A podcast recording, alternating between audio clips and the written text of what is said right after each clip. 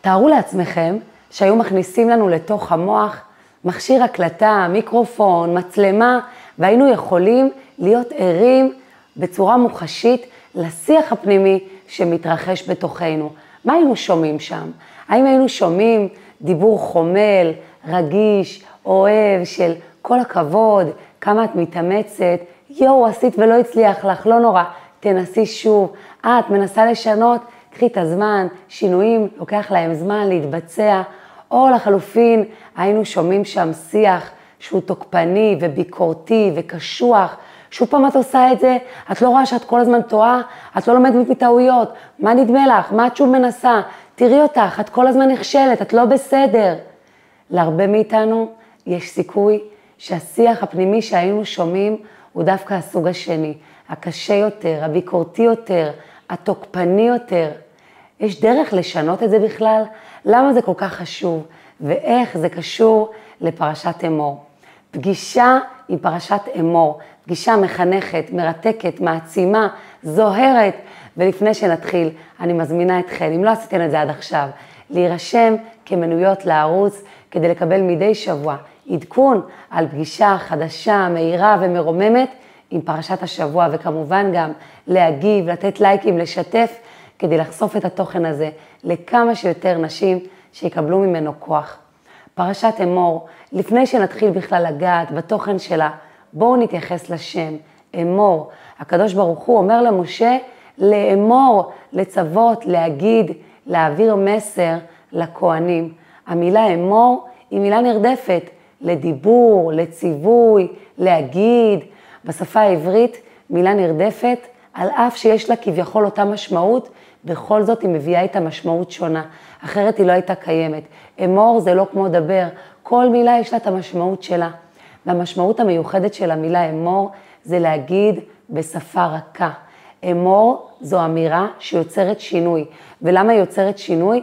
בגלל שהיא נאמרת ברכות, בהתאמה לאדם שישמע אותה. בעשרה מאמרות נברא העולם, עשרה מאמרות שיצרו שינוי. הקדוש ברוך הוא אמר, והדבר הזה נהיה ונברא, ולכן אמירה, אמור, זה דיבור שיוצר שינוי, שיש לו משמעות עמוקה, שהוא מתקבל אצל האדם השומע בגלל העובדה שהוא נאמר ברכות ובהתאמה לאדם השני. אמור. אז הקדוש ברוך הוא אומר למשה, אמור, להעביר מסר לכהנים, אמור ואמרת לגבי קדושת הכהנים. מסביר לנו רש"י, למה כתוב לנו אמור ואמרת? יש כאן חזרתיות על אותה המילה, והוא אומר, להזהיר גדולים על קטנים. להזהיר גדולים על הקטנים. זאת אומרת שהציווי הזה יהיה על הגדולים, והם אלה שיעבירו את זה לקטנים. אז למה לא תגיד להעביר את הציווי מהגדולים לקטנים, או שהגדולים יאמרו לקטנים? למה להשתמש במילה להזהיר? המילה להזהיר, אנחנו מכירים אותה במשמעות הרגילה של הזרה, להזהיר מסכנה, ממשהו לא טוב, אבל יש לה גם משמעות שמגיעה מהמקום של לזהור, להיות זוהר, קורן, מאיר. תורת החסידות מסבירה לנו כאן שהקדוש ברוך הוא מבקש ממשה לצוות על הכוהנים ושהם יצוו על הקטנים יותר מהם להזהיר, להזהיר גדולים על הקטנים, שהם יצוו אותם באמצעות מה? לא רק באמצעות האזהרה, אלא גם באמצעות הדוגמה האישית. להזהיר על ידי זה שהם יהיו זוהרים ומאירים, כי הם מקיימים את הדברים, זה מה שיגרום גם לקטנים לקיים את הדברים אחריהם. וההסבר הנוסף, להזהיר גדולים על הקטנים, איך להזהיר, איך לחנך, איך להעביר את המסר על ידי להזהיר, על ידי להעצים את הקטנים, להגיד להם, אתם כל כך זוהרים, אתם כל כך מהירים, ולכן אתם צריכים לקיים גם את הציוויים האלה שהצטוו הכוהנים. מה זה קשור לחיים שלנו? האנשים הפשוטים, שההלכות של קדושת כהנים לא קשורות אליהם. יש כאן מסר בכלל על איך אפשר לחנך. אנחנו נמצאות בחודש אייר. חודש אייר זה חודש שבכל כולו סופרים את ספירת העומר. ספירת העומר זה אקט חינוכי שמחנך את עם ישראל, שהופך אותו להיות מחונך ומוכן לקבלת התורה. החל מחג הפסח ועד חג השבועות, אנחנו עוברים תהליך של חינוך עצמי, תיקון המידות שלנו, עבודה פנימית, כדי שנהיה מחונכות, מחונכים ומוכנים לקבל את התורה. אז פרשת אמור, גם היא מדברת על חינוך. איך אפשר לחנך? זה מתחיל קודם כל מהדיבור הפנימי שלי. לפני שאני בכלל מוציאה מסר החוצה, אני צריכה לשאול באיזה אופן אני מעבירה מסרים לעצמי. לפני שאני מחנכת את הילד שלי, לפני שאני מחנכת את הזולת שלי, לפני שאני מבקשת משהו מהבעל שלי, מהאנשים שסביבי, איך אני מבקשת מעצמי, איך אני מדברת עם עצמי, אמור ואמרת, קודם כל אמור לעצמי, איזה אמירות יש לי שם בפנים.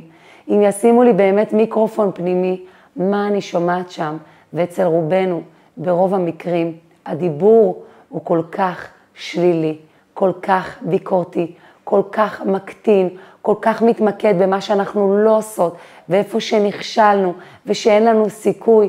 אז תארו לעצמכם שמהמקום הזה אני באה לעולם, מהמקום הזה אני באה לחנך את הזולת, את הילד שלי, את האנשים סביבי, איזה חינוך, איזה אמירה. תהיה כאן אמירה שהיא מאוד מאוד תוקפנית, היא מאוד ביקורתית, היא מאוד רודנית ושתלטנית. למה? כי ככה אני קודם כל מדברת לעצמי. ולכן החינוך הוא מתחיל קודם כל מלשאול את עצמי איך אני מחנכת את עצמי, איזה טון, באיזה סגנון אני מדברת עם עצמי. אז איך אפשר באמת לשנות את זה? כי כולנו לוקות בזה, בדיבור פנימי קשוח, בדיבור פנימי שתלטני, בדיבור פנימי שמתמקד במה שאני לא עושה, באיפה נכשלתי, בחסרונות שלי. והסיבה שזה קורה לנו, זה בגלל שאנחנו חושבות שאנחנו כל כך גדולות. להזהיר גדולים על קטנים, זה להזכיר גם לגדולים שיש בהם את הקטנים, שיש בהם את החלק הקטן. אני לא כזו גדולה.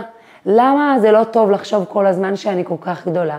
כי אם אני חושבת שאני כל כך גדולה, אז אני מצפה מעצמי שכבר הכל יהיה אצלי מושלם, והכל יהיה פיקס, ואם יש איזו טעות אחת קטנה, זהו סוף העולם, נכשלתי, אבוד לי. בספר התניא כתוב שאם העצבות מגיעה לאדם מהמקום הזה שהוא מבקר את עצמו על זה שהוא כל הזמן חוטא וכל הזמן נכשל, אז הוא צריך להזכיר לעצמו שהוא לא צדיק, והלוואי שהוא היה בינוני. ולכן זאת העבודה שלו, להשתלט על היצר הרע כל הזמן, והוא נופל והוא צריך לקום. זאת אומרת, כל עוד אני חושבת שאני כל כך גדולה ושאני כבר הגעתי לפסגה, דווקא זה מה שגורם לי ליפול יותר, לדבר לעצמי בצורה שלילית יותר. ברגע שאני אתחבר למקום הקטן שבי, למקום של המישהי שהיא רק מתחילה את, הד... את הדרך, שיש לה עוד דרך ארוכה, כמו ספירת העומר, שהיא לוקחת כל כך הרבה ימים, שהיא תהליך יומיומי, זה לא ברגע אחד, הקדוש ברוך הוא הרי יכל לעשות. יופי, יצאתם ממצרים ויום למחרת מקבלים את התורה. לא, יש כאן תהליך ארוך מאוד, עבודה פנימית ארוכה, כי הוא מראה לנו ששינוי הוא דבר שלוקח זמן, שלוקח מאמץ, שלוקח עבודה פנימית, ולכן גם כאן, כל עוד אני חושבת שאני כל כך גדולה, שאני ביום אחד יכולה לעשות קפיצת בנג'י ולעשות שינוי מהפכני, שם מגיעות האכזבות ומגיעים הכישלונות ומגיעה הביקורת והדיבור הפנימי הכל כך שלילי שהוא מתחיל ממני וזה מה שאני מביאה גם הלאה. אבל ברגע שאני מתחברת למקום הקטן שבי, למקום של המישהי שהיא עושה צעדים, שהיא רק מתחילה, מתחילה, מתחילה את הדרך עוד צעד קטן ועוד צעד קטן, שיש לה עוד דרך ארוכה עד שהיא תגיע אל היעד. אז בסדר, אני אומרת לעצמי, קודם כל, קחי את הזמן, יש כאן תהליך לעשות, כבר אני קצת נרגעת, אני לא צריכה להגיע לתוצאות מחר או אתמול, וגם אני לא מצפה, אני לא מצפה שהכל יהיה מושלם, אני לא מצפה שכל מה שאני אעשה יצליח לי מיד, ומיד הדיבור הפנימי נהיה יותר רך.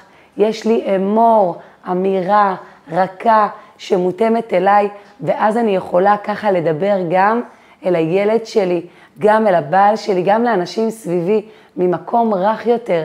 אמור ואמרת, בסדר, אמרתי לילד והוא שוב פעם טעה והוא לא הקשיב לי, בסדר, ביקשתי משהו מבעלי והוא שכח ושוב פעם הוא לא עשה את זה.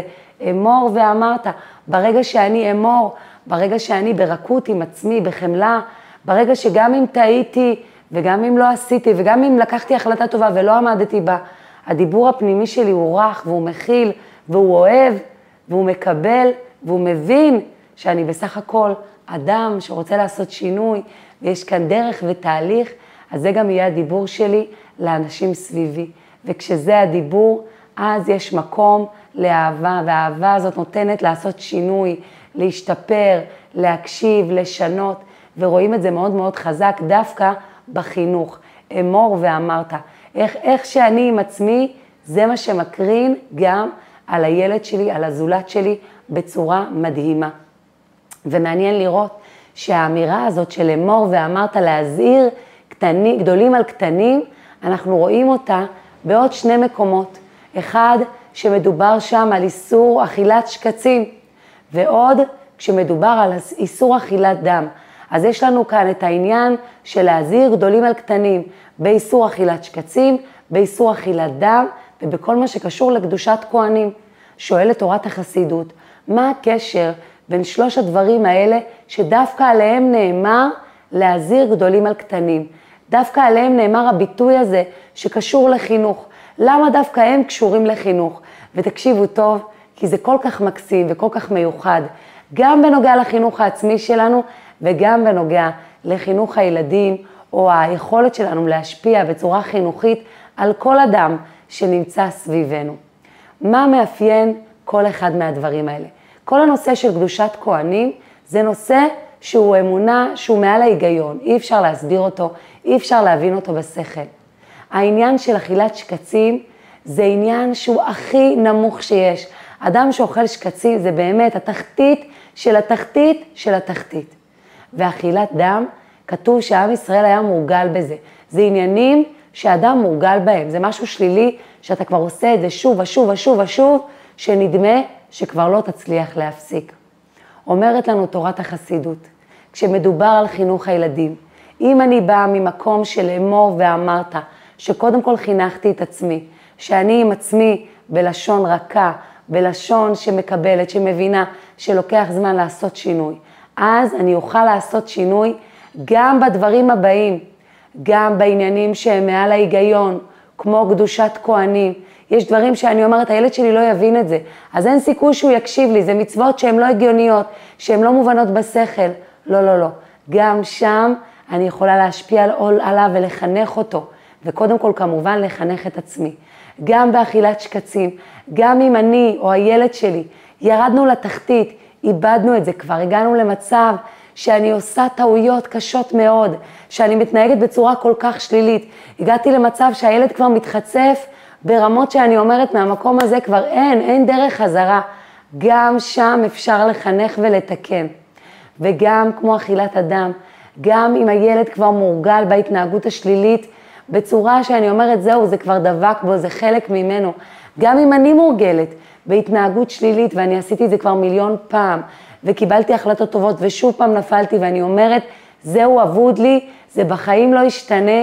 גם כאן אומרת תורת החסידות, לא סתם נאמר לנו להזהיר גדולים על קטנים, גם בנושא של אכילת דם, שזה משהו שבני ישראל היו מורגלים בו, גם אם זה משהו שאת מורגלת בו, משהו שהילד מורגל בו, שאת אומרת כבר זהו, אני לא אצליח לחנך אותו מחדש, גם אם זה משהו שהוא התחתית של התחתית, גם אם זה דברים שהם מעל ההיגיון, תדעי, אפשר לשנות, אפשר לתקן, אבל להתחיל קודם כל מהשינוי העצמי, שינוי הגישה שלי.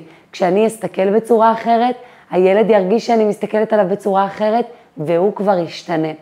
ומה שקורה לנו הרבה מאוד פעמים, שאנחנו מסתכלות על הילד הזה, המתוק שלנו, הטהור הזה שלנו, שהבאנו אותו לעולם וחשבנו שהוא הדבר הכי מושלם שיש, שירדו לנו דמעות רק מלהסתכל על השלמות שהוא, ופתאום עם השנים הוא התכסה בכל מיני כיסויים וכל מיני התנהגויות וכל מיני הרגלים, ואיבדנו כבר את האמון לגבי החינוך שלו, ואנחנו מסתכלות על הילד הזה, או על הילדה הזאת שהיא אנחנו בעצמנו, ואומרות, זהו, אבוד לה, כבר אי אפשר לתקן. תראי אותו, תראי איך הוא מתנהג. אנחנו מסתכלות על הילד ורק רואות ביקורת, מה הוא לא בסדר. אנחנו רואות גם ביקורת על עצמנו, הנה, הרסתי, קלקלתי, אבוד לי, כבר אי אפשר לתקן. באה כאן פרשת אמור ואומרת לנו להזהיר גדולים על קטנים. תעשי שינוי קודם כל בתוכך. תתחילי להזהיר את עצמך, להזהיר לא מלשון אזהרה, מלשון זוהר. תסתכלי רגע בדברים הטובים שיש בך, תדברי עליהם, תעצימי אותם, ואת תהיי זוהרת גם בעיני הילד שלך. כל עוד אני מבקרת את עצמי כל הזמן, מדברת אל עצמי בצורה שלילית, גם הילד שלי מסתכל עליי, ומה הוא רואה? את האימא הלא טובה, את האימא הלא ראויה, את האימא שכל הזמן נכשלת. עובדה, ככה היא מדברת לעצמה, וגם אם אני לא מדברת לעצמי ככה בקול, הילד קולט את זה, הוא רואה, הוא רואה את התנועות הכי קטנות שלי, הוא רואה את המבט שלי על עצמי במראה, הוא שומע משפטים שאני גם לא רוצה שהוא ישמע. הם שומעים, הם קולטים הכל. אני צריכה קודם כל להזהיר גדולים על קטנים, לראות את הזוהר שבי, לספור את עצמי, כמו ספירת העומר, כאבן ספיר, לראות את הספיר שבי, מה טוב בי, כמה אני כן אימא טובה, איפה אני כן מתאמצת, להפסיק קצת עם כל ההשוואות לאימהות אחרות, לילדים של אחרים, רק להסתכל על עצמי, לראות בי את האימא הזאת שהקדוש ברוך הוא אוהב, שהוא נתן לילדים כי הוא סומך עליה, איפה אני זוהרת, איך אני יכולה לספור את עצמי, לדבר אל עצמי באמירה רכה, מה אני כן, בעזרת השם במה אני אשתפר, גם אם נכשלתי אני יכולה להסתדר, ופתאום אני אראה שאני מסתכלת גם על הילד שלי אחרת.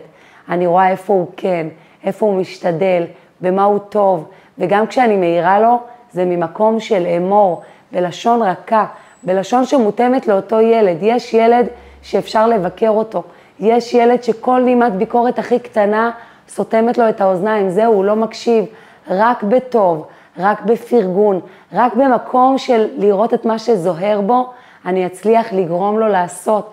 וגם אם הוא לא באמת עושה, אני אמצא מתחת לאדמה איזו מחמאה, ואני אבוא ואני אגיד לו ממקום זוהר, אתה כל כך עושה דברים טובים, בוא תעשה גם את זה. ופתאום אמור ואמרת, אני ארגיש איך האמירה הרכה שלי מתקבלת אצלו, וככה גם אצל בעלי ואצל עוד אנשים סביבי, אבל זה יתחיל מהמקום שאני קודם כל משנה את האמור של איך אני מדברת לעצמי, שאני רואה את מה שזוהר בי, שאני סופרת את עצמי, וכדי שזה יקרה, אני צריכה להזהיר גדולים על קטנים, להיזכר במקומות הקטנים שבתוכי, שאני בסך הכל קטנה, שאני בסך הכל מנסה, שרק התחלתי את הדרך, שכל הדרך עוד לפניי, כי לפעמים מרוב גדולה יש כל כך הרבה ציפיות, ובציפיות האלה אני לא עומדת, ואז הדיבור הפנימי הוא כל כך שלילי, ואני לא רואה בעצמי שום דבר זוהר, ואני לא סופרת את עצמי, וככה אני מדברת גם אל הזולת, וזה איזשהו מעגל שמזין את עצמו, שאני מתחילה לחשוב שבאמת גם אני לא בסדר, גם בעלי לא בסדר, גם הילדים לא בסדר, אצלנו הכל לא בסדר. והיופי הוא שבכמה דקות של התבוננות אפשר להפוך את כל התמונה. זה פשוט מדהים, מהפך.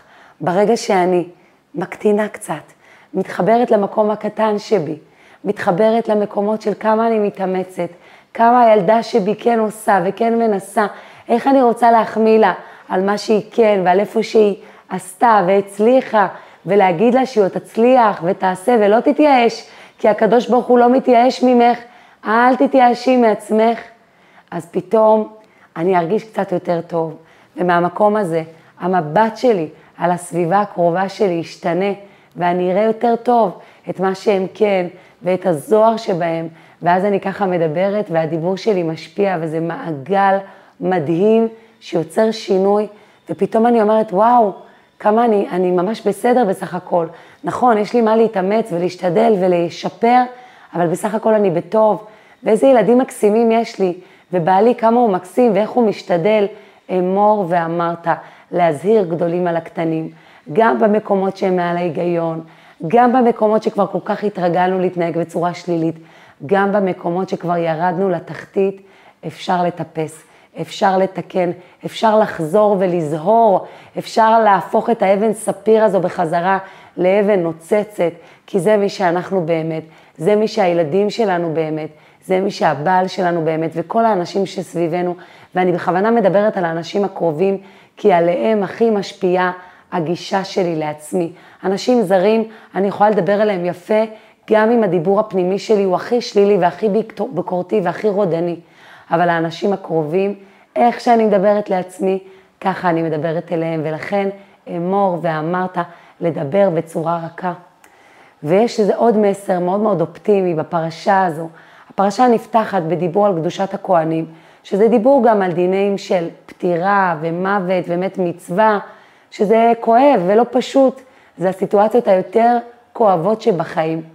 אבל בהמשך הפרשה, הפרשה הזו מפרטת לנו את כל חגי ישראל, וקראתי איפשהו הסבר מקסים, שזה מראה לנו שתמיד תמיד, אחרי המקרים הקשים, ואחרי האתגרים, ואחרי הכאב, תמיד לאחר מכן יגיעו חגים, יגיעו סיבות לשמוח, כמו בפרשת אמור.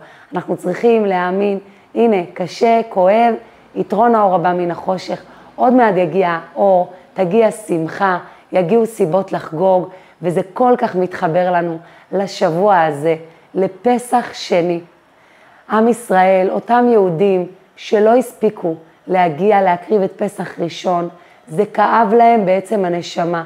העובדה שהם הפסידו את, ה, את הזכות הזו, והם באו וזעקו, למה ניגרע? למה אנחנו לא יכולים להספיק? היו לנו סיבות, כל מיני סיבות, ואפילו אם זה כן היה באשמתם, שהם התעכבו ולא יצאו בזמן, אבל הם התלוננו שהם לא הספיקו להקריב את הפסח. בא משה רבנו ושאל את הקדוש ברוך הוא, והקדוש ברוך הוא קבע להם מועד שלא היה קיים עד אז, פסח שני, י"ד באייר, הזדמנות שנייה, חג שמלמד אותנו שאין דבר אבוד, תמיד אפשר לתקן, תמיד יש הזדמנות שנייה. איזה מסר מרגש זה. ואני יכולה להגיד לכם שלי באופן אישי, יש חיבור מאוד מיוחד ליום הזה, למסר הזה. אז לפני 16, אה, 17 שנה עוד מעט זה כבר יהיה, אה, הייתי רווקה, בת 22 כמעט, חודש לפני יום ההולדת שלי, הייתי אצל אחותי, אה, זה היה ככה שבת מברכים, חודש אייר, אני נולדתי בכ"ד אייר, כמעט חודש לפני יום ההולדת, ואז אחותי התחילה לברך אותי, שבעזרת השם עד יום ההולדת 22 תהיי כלה. אמרתי לה, טוב, נו באמת, את והבדיחות שלך, אני אפילו עוד אין לי איזה הצעה רצינית, אני אפילו עוד לא התחלתי לצאת, היום הולדת שלי עוד שלושה שבועות, אין סיכוי שזה יקרה. ואז אחותי התחילה להגיד לי, הנה ציפי, עוד שבועיים, יהיה פסח שני. פסח שני מלמד אותנו שאין דבר אבוד, שתמיד אפשר לתקן, שתמיד יש סיכוי. תגידי אמן, מה יש לך להפסיד? תגידי אמן על האיחול, הקדוש ברוך הוא יכול הכל. אז אמרתי אמן. ובאמת, עשרה ימים לאחר מכן, הציעו לי את בעלי, והפגישה הראשונה שלנו הייתה יום אחרי פסח שני, ועד היום הולדת שלי עוד לא הייתי קלה, אבל כבר ידעתי שזה יהיה הבעל שלי בעזרת השם. כשהקדוש ברוך הוא יכול הכל, אין דבר אבוד. גם כשמדובר בנו, בדברים שאנחנו מוסרות, אל תתייאשי מעצמך, אין דבר אבוד, תמיד את יכולה לתקן, תמיד יש הזדמנות שנייה. אל תאבדי תקווה, לא בנוגע לזוגיות שלך, לא בנוגע לילד שלך הזה או לילד האחר, לא בנוגע לפרנסה שלך, לעבודה שלך, להגשמה האישית שלך, לבריאות שלך, למראה שלך, תמיד אפשר לתקן, תמיד יש הזדמנות שנייה. אין דבר אבוד, זה מה שפסח שני מלמד אותנו, וגם פרשת אמור מלמדת אותנו, אמור ואמרת, תמיד אפשר לחנך מחדש, תמיד אפשר לתקן, הכל תלוי בגישה שלנו, גישה רכה, גישה אוהבת, גישה חיובית. פרשת אמור מלמדת אותנו עוד מסר, בפרשת אמור מפורטים לנו ממש כל ההלכות שקשורות לספירת העומר, וספרתם לכם ממחרת השבת שבע שבתות תמימות, 49 יום, 49 יום, עד שמגיע חג השבועות. את היום החמישים, זה רק הקדוש ברוך הוא יכול להעניק לנו. אנחנו לא יכולות לעשות עבודה מושלמת. אנחנו יכולות לעשות כמעט עד הסוף, ואת השלמות, את התוצאות, הקדוש ברוך הוא נותן. כל כך הרבה פעמים אנחנו רוצות לעשות שינוי בחיים, אבל אנחנו רוצות כאן ועכשיו. אני רוצה להתחיל היום ולסיים מחר. אני רוצה לבנות עסק היום ולהגיע לפסגה מחר. אני רוצה להתחיל תהליך תזונתי היום ולהרגיש מושלם ולהיראות מושלם מחר. זה לא עובד ככה. צריך לכבד את התהליך. עוד יום ועוד יום, וכל יום נוצר עוד שינוי ועוד שינוי. ותשימו לב, השינוי בספירת העומר נוצר מעצם הדיבור החיובי. זה שאני רק מדברת על זה שאני רוצה לעשות שינוי, ושאני מתכווננת לזה, כבר זה יוצר איזשהו שינוי. וכל עוד אני גם עושה, עושה פעולה קטנה ועוד מאמץ, זה הכל מצטבר לי. ועוד יום ועוד יום, ואני אתחיל לראות את השינוי הגדול, קצת סבלנות, קצת כבוד לתהליך, קצת מוכנות להיות בתהליך, וזה כל כך קשור גם לחינוך ילדים, כי גם עם הילדים אנחנו רוצים לראות תוצאות מיד. אני כבר רוצה לקצור את הנחת ורינה, אבל מה לעשות שבחינוך ילדים צריך נחת. מה זה נחת? זה גם מה שאנחנו בעזרת השם נקבל מהילדים, אבל נחת זה גם סבלנות. בנחת, תהיי בנחת, בסוף את תראי את הנחת. בסבלנות, להשקיע עוד יום ועוד יום, לתת אהבה, לתת להם מחמאות, להאמין שבסופו של דבר זה יחלחל, להאמין שכמו שהפרשה הזו מבטיחה לנו, גם בדברים שהילד יתרגל כבר להתנהג בצורה שלילית, גם בדברים שהילד ירד לתחתית, גם בדברים שאני לא רואה לפי ההיגיון, איך זה הולך להסתדר, להאמין שעם הרבה אהבה ועם הרבה זוהר, גם אני כאימא אראה את הזוהר שלי וגם אני אראה את הזוהר שבו להזהיר גדולים על קטנים.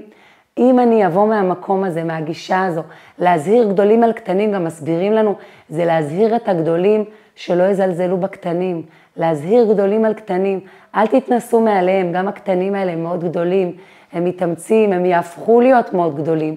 ברגע שאני מסתכלת על הילד הזה, אני רואה את הזוהר שבו, אני רואה את הילד המדהים ואת המנהיג שהוא הולך להיות, אז כל הגישה שלי משתנה, האמירה שלי יותר רכה, זה משפיע עליו ובעזרת השם אני אזכה לראות ממנו כל כך הרבה נחת, כל כך הרבה אור. אני יודע לעצמי על כל הרגעים שבהם התאפקתי למרות שהיה קשה, ושהמשכתי להשקיע, ושהמשכתי לחכות בסבלנות, והנה אני קוצרת את הנחת. יש לי ילד בן שנתיים, שהוא בדיוק נמצא בגיל שבעברית מכנים אותו גיל שנתיים מהיום. אז זה דיבור שלילי להגיד את זה, אבל באמת זה גיל לא פשוט. למה? כי הפער בין הרצון של הילד בעצמאות, לבין היכולות הפיזיות שלו, לבין ההבנה שלו, ממה צריך להיזהר, איפה מסוכן, מה הוא כן יכול לעשות, מה הוא לא יכול לעשות, הוא פער מאוד גדול. ולכן הדיאלוג עם הילד הוא מאוד מורכב, והרבה פעמים הוא נשכב וצועק, כי הוא רוצה לעשות משהו לבד, וזה עדיין מסוכן מדי לתת לו את זה, או שהוא רוצה משהו עכשיו ואין לי אותו עדיין ואני לא מצליחה להסביר לו. זאת אומרת, הפער בין הרצון שלו לעצמאות לבין ההבנה שלו והיכולות שלו הוא עדיין גדול, ובפער הזה נוצרים הרבה הרבה קשיים. ואני, עם הילד שלי, אומרת לעצמי כל הזמן, ציפי, קודם כל זה יעבור, כי הוא יגדל ויהיה חכם יותר, וראית את זה עם הילדים האחרים, וגם תסתכלי על האופי שלו ועל העקשנות שלו כסימן לכך שבעזרת השם הוא יגדל להיות מנהיג. זאת אומרת, תסתכלי על הפן הזוהר של זה. הנה עכשיו את מזיעה ואת מחכה והוא לא נכנס איתך ואת מנסה להרים אותו והוא מתפרע וזה כל כך קשה ואת מאחרת לאנשהו, אבל להזהיר גדולים על הקטנים, תזכרי קודם כל שגם את היית כזאתי ועשית אתגרים להורים שלך, והנה היום הם רואים ממך נחת, להזהיר, תראי גם ברגע הזה את הזוהר, את זה שהעובדה שהוא כל כך מאתגר אותך, זה סימן לכך שהוא מנהיג, שיש לו אופי חזק, שבעזרת השם הוא יעשה עם האופי הזה דברים מדהימים. כרגע את קצת סובלת, אבל בסופו של דבר יגיע מזה נחת גדול. להזהיר גדולים על קטנים, באמת לראות כבר עכשיו את הזוהר שיבוא, לבוא כבר עכשיו ממקום רך, ושוב, זה יכול לקרות רק כשאני מדברת עם עצמי בלשון רכה, רק כשאני זוכרת שהקדוש ברוך הוא לא מצפה ממני להיות מושלמת, הוא מצפה ממני להיות אדם שעובד על עצמו כל הזמן, לא להיות מושלמת, להיות שלמה. להיות שלמה עם זה שאני לא מושלמת. זה מי שאני, זה מה שאני מסוגלת ברגע הנוכחי. הנה נפלתי, אני שוב פעם יקום, אני אנסה שוב לקבל את עצמי כדבר שלם עם כל החלקים שבי, כי השלם שאני גדול מסך חלקיי, נכון? אז יש לי נטייה כזו, ויש לי נטייה כזו, ויש לי הרגל כזה, ויש לי הרגל אחר, אבל בסך הכל, השלם שגדול מסך חלקיי, זה שאני נשמה אלוקית, שאני מנסה, שאני משתדלת, שאני מתאמצת, שאני רוצה להיות טובה יותר, ובעזרת השם, כמו שאני מסתכלת על הילד שלי, גם ברגעים הפחות טובים, ואני מאמינה שאני אצליח לחנך אותו גם בתחומים הלא פשוטים, גם בתחומים שבהם הוא כבר התרגל להתנהג בצורה שלילית, אני לא מתייאשת ממנו, אני מסתכלת עליו ואני רואה בו את הפן הזוהר שלו, להזהיר גדולים על קטנים, ככה גם הקדוש ברוך הוא יסתכל עליי ויראה בי את המאמץ שלי ואת ההשתדלות שלי ואת החלק הטוב שבי שכל כך רוצה וכל כך מנסה, הוא יראה בי את הזוהר שלי, את זה שאני יכולה, שבסופו של דבר אני אצליח בזכות זה של אמור ואמרת, שאני אסתכל על עצמי וידבר על עצמי בלשון רכה, בלשון חומלת, בלשון מכילה ואוהבת, ומהמקום הזה אני אדבר ככה גם לבעלי, ככה גם לילדים שלי, אני אזכה שיהיה לי שלום בבית, שהקדוש ברוך הוא יהיה בבית שלי. אני אזכה להרוויח את עצמי, לראות שיש לי כל כך הרבה יותר כוחות לעשות דברים כשאני רכה עם עצמי ומסתכלת על מה שכן עשיתי ואיפה שכן הצלחתי. פתאום אני אראה איך הילדים משתנים לי מול העיניים, וגם הילדים שמאתגר איתם, הם יהיו הרבה יותר רכים ונעימים כשאני אבוא אליהם ממקום רך של אמור ואמרת, שאני מתאימה את האמירה לאישיות שלהם, כי אני רוצה שהיא תתקבל, כי אני רוצה ליצור שינוי. ובעזרת השם נזכה בזכות זה להתקדם עוד ועוד ולהגיע למצב שאנחנו כבר מוכנות לקבל את התורה, לקבל את המשיח, לקבל את הגאולה, בעזרת השם, בקרוב ממש. אז אני אשמח שתכתבו לי כאן בתגובות מה לקחתם מכל מה שדיברנו, מה אתן לוקחות אתכן הלאה, מה אתן הולכות לספר בתור דבר תורה לאדם הבא שתפגשו, וגם תשתפו את התוכן כדי שיגיע לכמה שיותר נשים, וייתן להם גם אפשרות להסתכל על עצמם ממקום של ספיר, ממקום של אבן ספיר זוהרת, ממקום של סופר את עצמי, ממקום של אמור שמדבר לעצמי בשפה חיובית, בלשון רכה, ממקום של אמור להזהיר גדולים על הקטנים, לראות את הזוהר שבנו, כמה אנחנו זוהרות, כמה אנחנו מאירות באור אלוקי מיוחד.